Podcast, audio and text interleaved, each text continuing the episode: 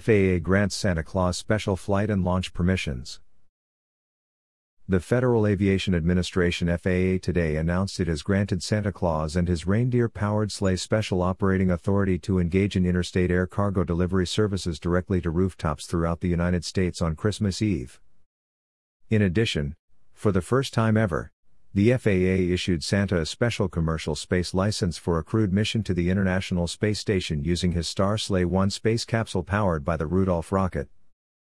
The mission license includes both launch and reentry operations and will occur from a U.S. based spaceport.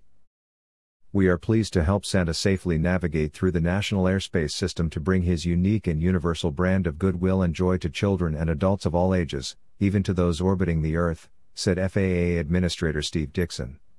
Let's face it, 2020 was a difficult year and we all could use some special holiday cheer that only Santa can deliver.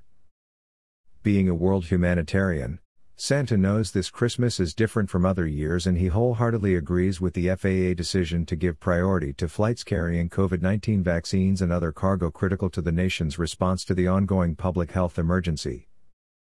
Nonetheless, with the aid of a flight plan that takes advantage of simplified air routes and next gen satellite navigation, Santa is confident he will deliver all his gifts by Christmas morning as he has done for centuries.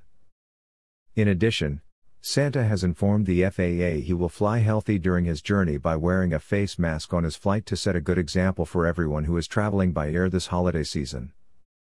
To ensure Santa and all other pilots have a safe trip, the FAA is asking the public for assistance and avoid creating a serious safety risk with drones and lasers.